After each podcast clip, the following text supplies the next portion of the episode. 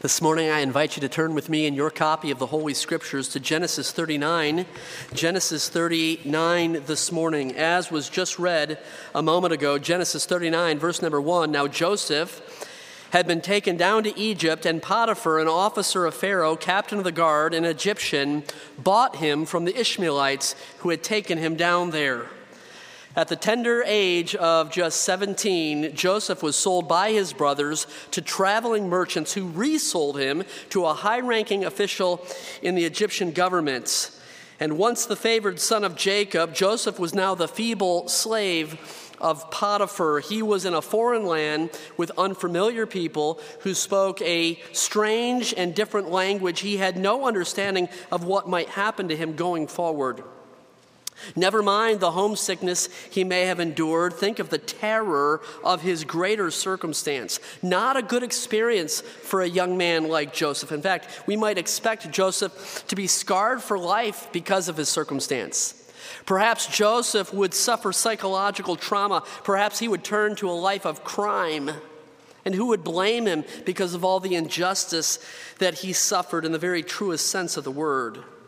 And so, what does one like Joseph, or even one like you and me, do when we find ourselves in Joseph's shoes? We've been abandoned, we've been betrayed, we've been wronged in some way, sold down the river by our own flesh and blood. I, I doubt that your circumstance is quite that bad. However, you may be feeling lonely this morning, or you may be feeling hurt this morning. You may be fearful of your uncertain circumstance. I declare to you this morning that God is always in control. I've written that at the top of your notes. He is accomplishing His purposes for our good and His glory. This morning, Joseph and the Hand of God, Part 2. Let me pause for prayer and then we'll look at the account this morning. God in heaven, we thank you so much for guiding your people over the course of millennia.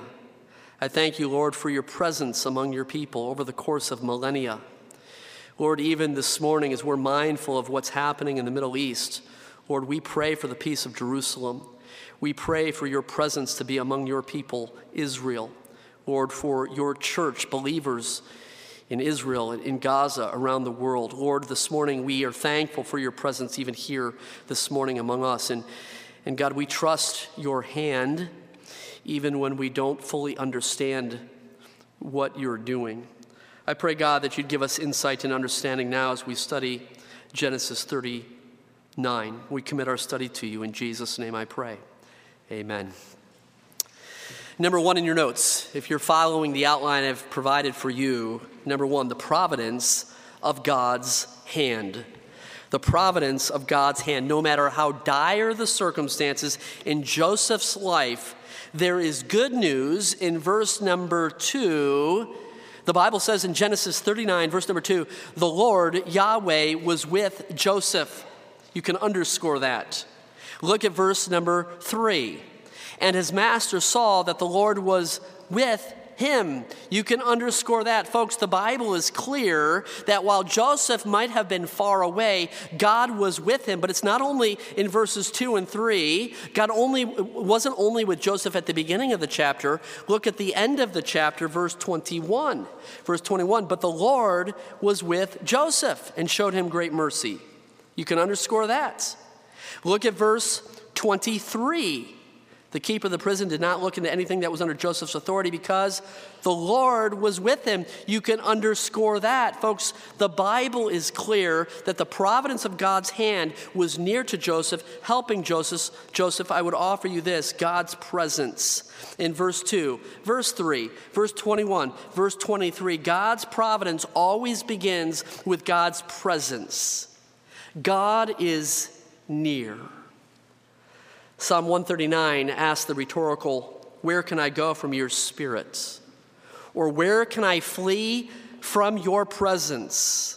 If I ascend into heaven, you are there. If I make my bed in hell, Sheol, the grave, behold, you are there. If I take the wings of the morning and dwell in the uttermost parts of the sea, even there, what's it say? Your hand shall lead me, your right hand shall hold me. And, folks, this has been the repeated promise of God to his people I will never leave you nor forsake you. In fact, God told Jacob that in Genesis 28. God told the children of Israel that in Deuteronomy 31.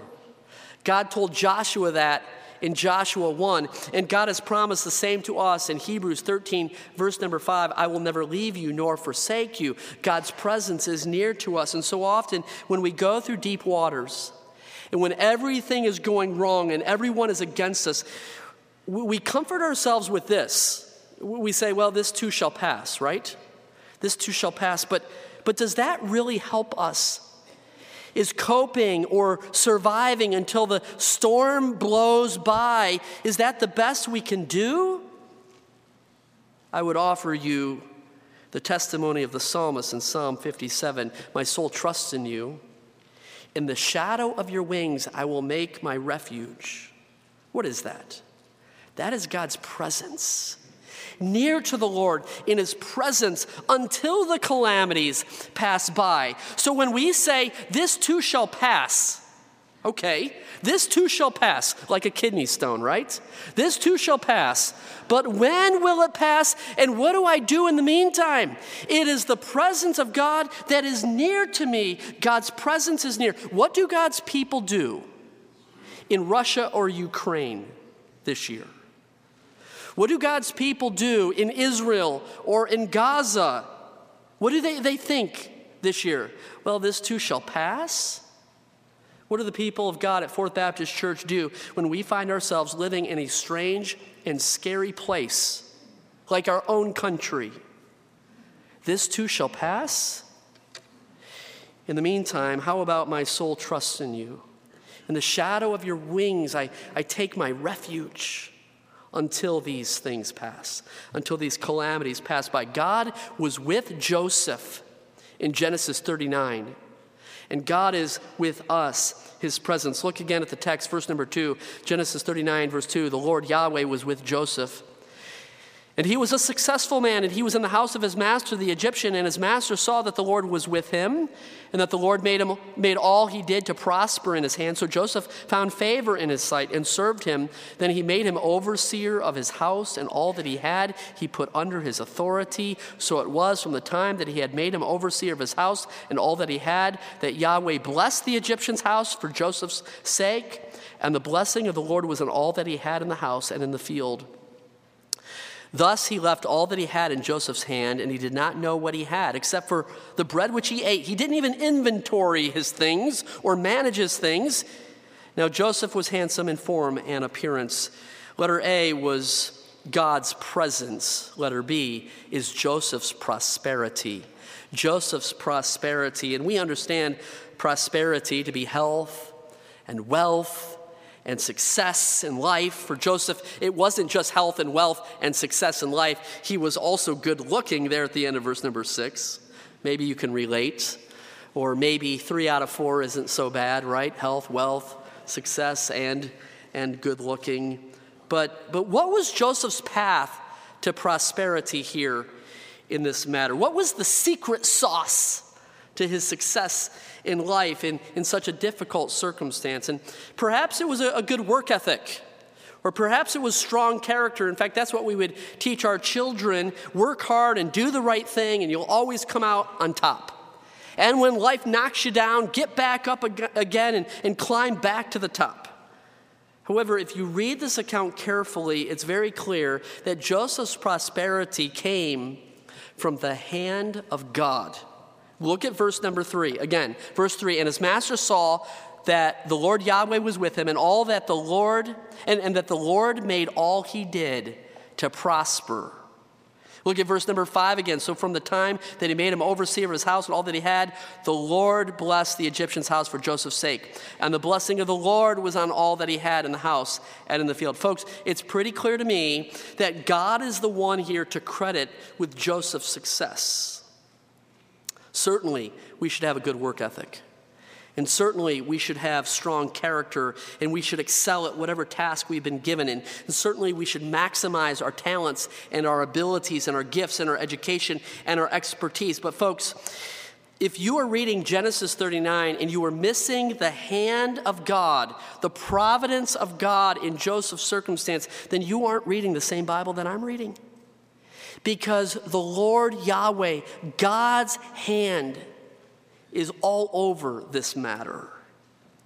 And in spite of the terrible circumstances that Joseph suffered, God's unseen hand of providence was at work, so that in verse 6, all that Potiphar had was given to Joseph.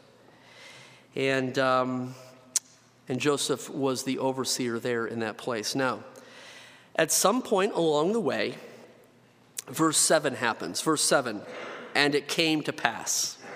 And so it, it comes to pass, verse 7, follow as I continue reading. It came to pass after these things that his master's wife cast longing eyes on Joseph, and she said, Lie with me. But he refused and said to his master's wife, Look, my master does not know what is with me in the house, and he has committed all that he has to my hand. There is no one greater in this house than I, nor has he kept back anything from me but you, because you are his wife. How then can I do this great wickedness and sin against God? So it was as she spoke to Joseph day by day that he did not heed her to lie with her, to be with her. But it happened about this time when Joseph went into the house to do his work, and none of the men of the house was inside, that she caught him by his garment, saying, Lie with me. But he left his garment in her hand and fled and ran outside. Folks, this is a great case study for us on, on temptation and the right response to it. So before I give you Roman numeral number two in, in your notes, let me offer you just some observations about this brief account here. These are not in your notes, there's just observations that I would offer regarding temptation and a right response to it. You might capture these in the margin. First, temptation can occur at any time. Satan will tempt us at any time. For Joseph, the temptation came at a time of promotion and prosperity. Joseph was enjoying the good life. He had absolute authority. He had very little accountability. He had no, he had complete autonomy.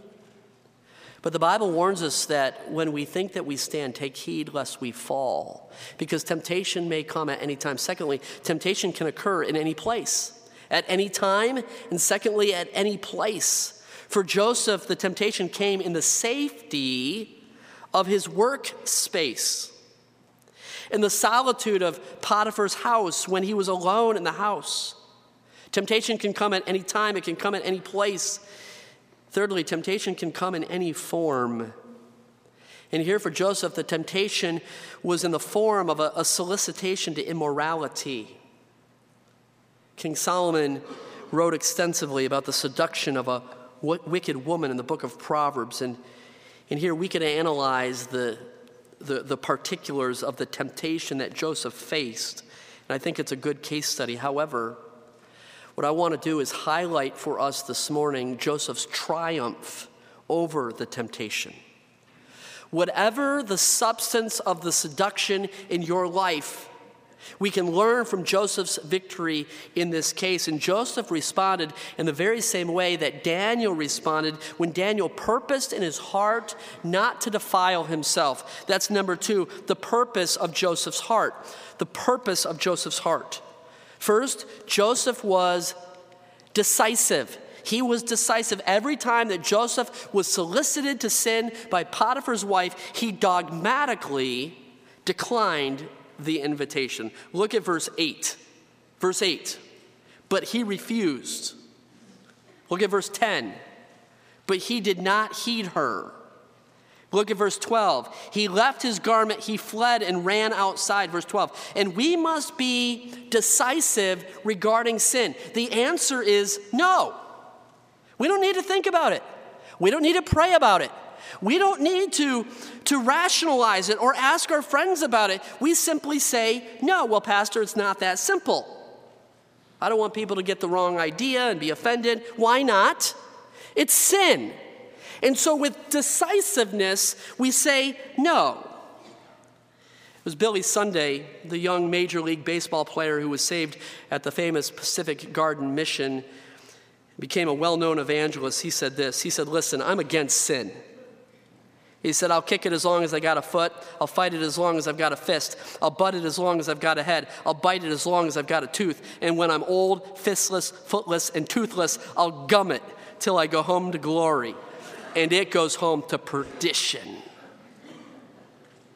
Oh, that we had the same attitude towards sin as Joseph did, as Daniel did, as Billy Sunday did. Rather, we often soften it and we spin it by saying perhaps that it's a gray area, right? Or maybe it was a poor choice. We have some regrets, or we failed in some area. To err is human, right? After all, everyone makes mistakes. No, call it sin. You sinned. I sinned. We sinned.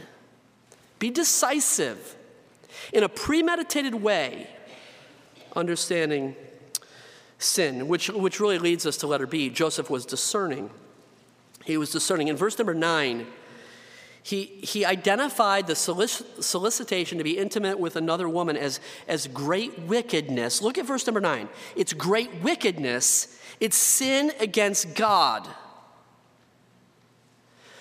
Okay, today, this, this is part of our problem today. Today, we call alcoholism or drunkenness, we call it a disease.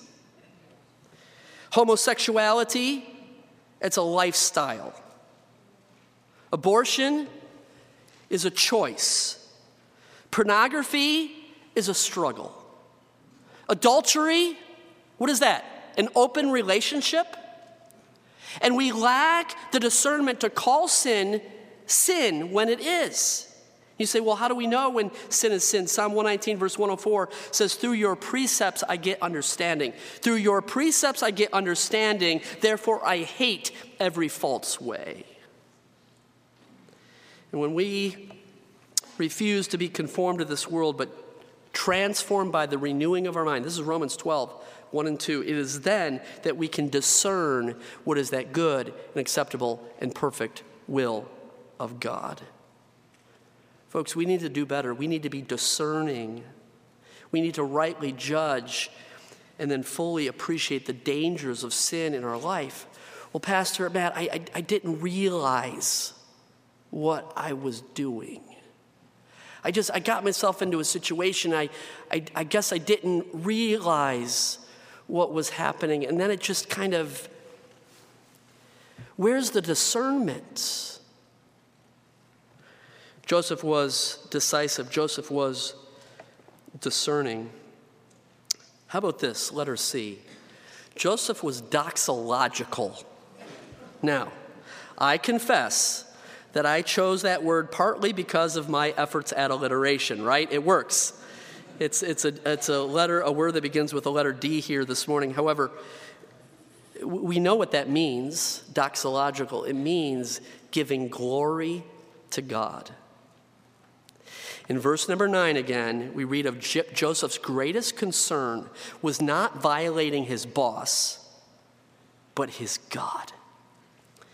And Joseph knew that sin is a violation against the very person of God. Read verse 9 with me. Follow as I read verse 9. There is no one greater in this house than I, nor has he, Potiphar, kept back anything from me but you, because you are his wife. How then can I do this great wickedness and sin against Potiphar or sin against his wife? That's not what he says. He says, and sin against God. Our sin is sin against God.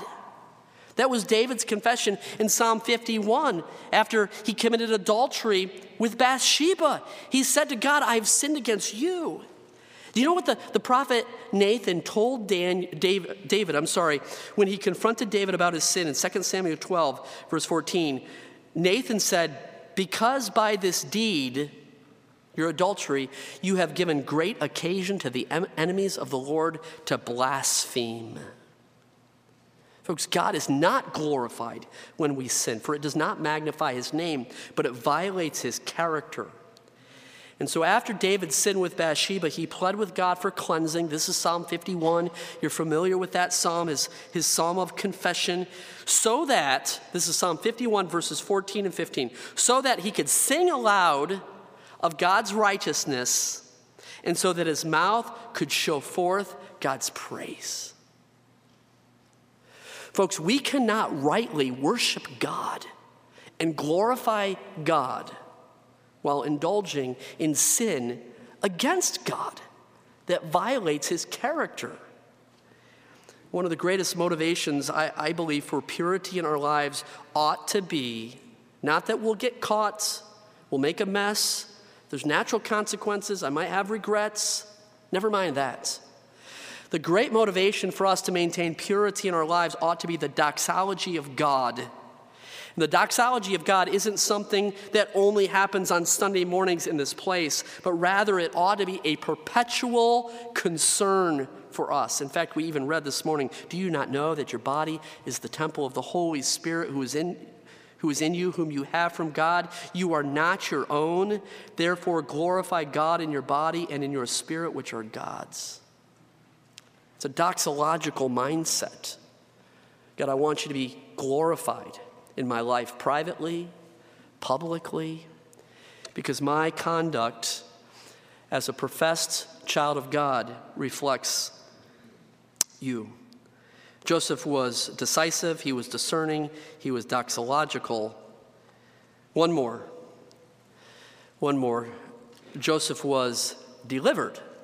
He was delivered. Verse number 12.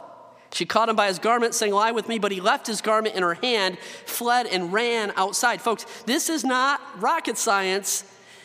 Joseph ran away, he fled, he was delivered. I've given you 1 Corinthians 10, verse 13 there. You know it well. No temptation has overtaken you except such as is common to man. Don't think that you're unique. Pastor Matt, you don't understand my circumstances. I'm the only one who's ever faced this in the, in the history of mankind. No, it's common to man what you're going through. But God is faithful, who will not allow you to be tempted beyond what you are able, but with the temptation, be able to make a way of escape that you should be able to bear it. What is that way of escape? I, I think the greatest counsel that I can give to you pastorally to achieve victory over sin is, is this run for your life, escape, get out, shut it down. It may demand something dramatic. Maybe you need to pull the plug. Maybe you need to change your friends. Maybe you need to quit your job. Jesus taught a principle of radical amputation in Mark 9. If your hand or your foot offends you, cut it off. If your eye offends you, pluck it out. No, clearly he's not actually suggesting personal mutilation of the body for these things, but he's illustrating the, the, the lengths that we must do, go to escape sin. So run for your life. Joseph was delivered. Look at verse number 13. And so it was when she saw that he had left his garment in her hand and fled outside, that she called to the men of her house and spoke to them, saying, See, he has brought us, brought into us a Hebrew to mock us. He came into me to lie with me, and I cried with a loud voice. And it happened when he heard that I lifted my voice and cried out that he left his garment with me and fled and went outside. So she kept his garment with her until his master came home. Then she spoke to him with words like these, saying, The Hebrew servant whom you brought to me came into me to mock me. So it happened as I lifted my voice and cried that he left his garment with me and fled outside. So it was when his master heard the words which his wife spoke to him, saying, Your servant did to me after this manner, that his anger was aroused, understandably. Then Joseph's master took him and put him into the prison, a place where the king's prisoners were confined, and he was there in the prison.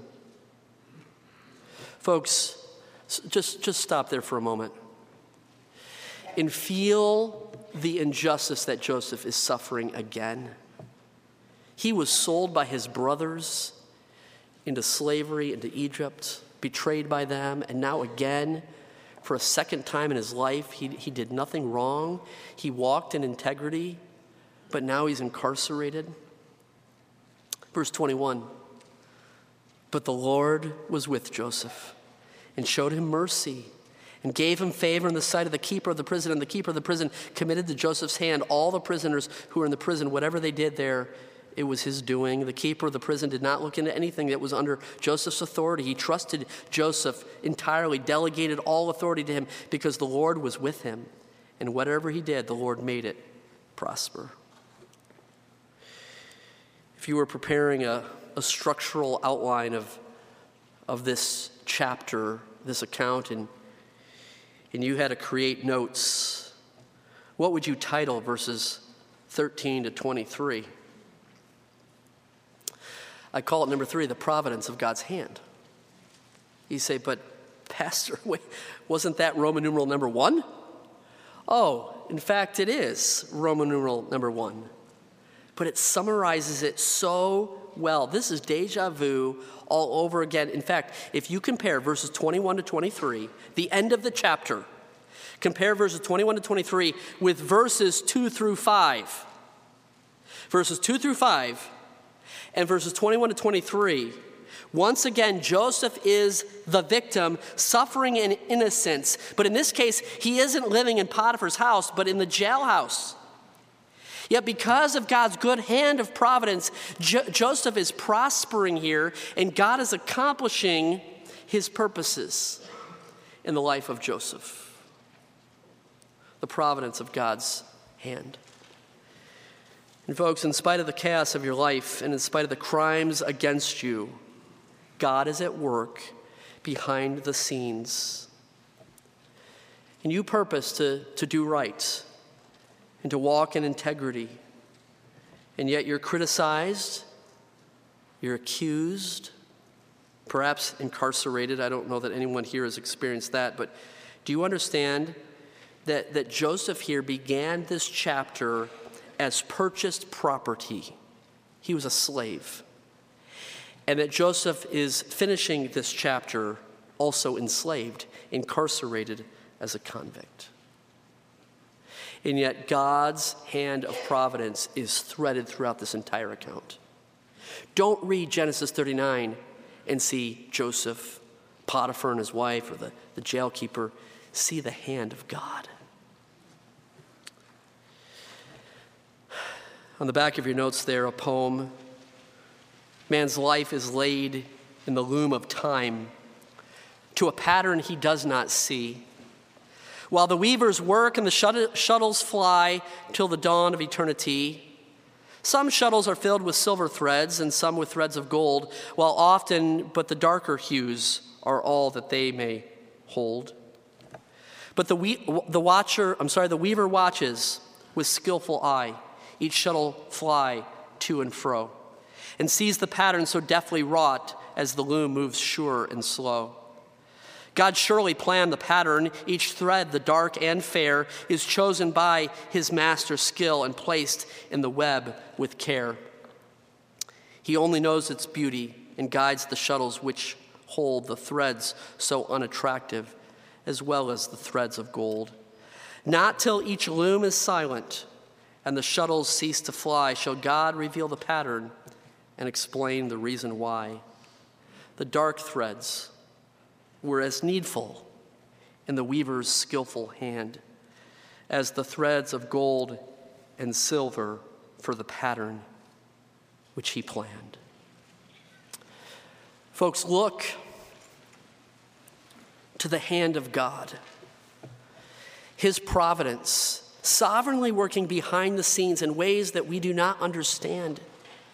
His footprints that, that, that we don't see, his hand that we can't feel, but trust him. This too shall pass, but we remain in his care. Let's pray. God in heaven, thank you for encouraging us from the life of Joseph this morning. Lord, it's, it's not fair what he suffered and yet you in your kindness prospered him to accomplish your purposes. Lord, it's not fair what we suffer today. It's certainly not fair what's, what's going on around the world. Lord, we, we can make no sense of it. It's, it's evil, it's wicked. Lord, it's, it's so devastating. But somehow, your purpose is being accomplished, and we'll trust you for it. In Jesus' name I pray. Amen.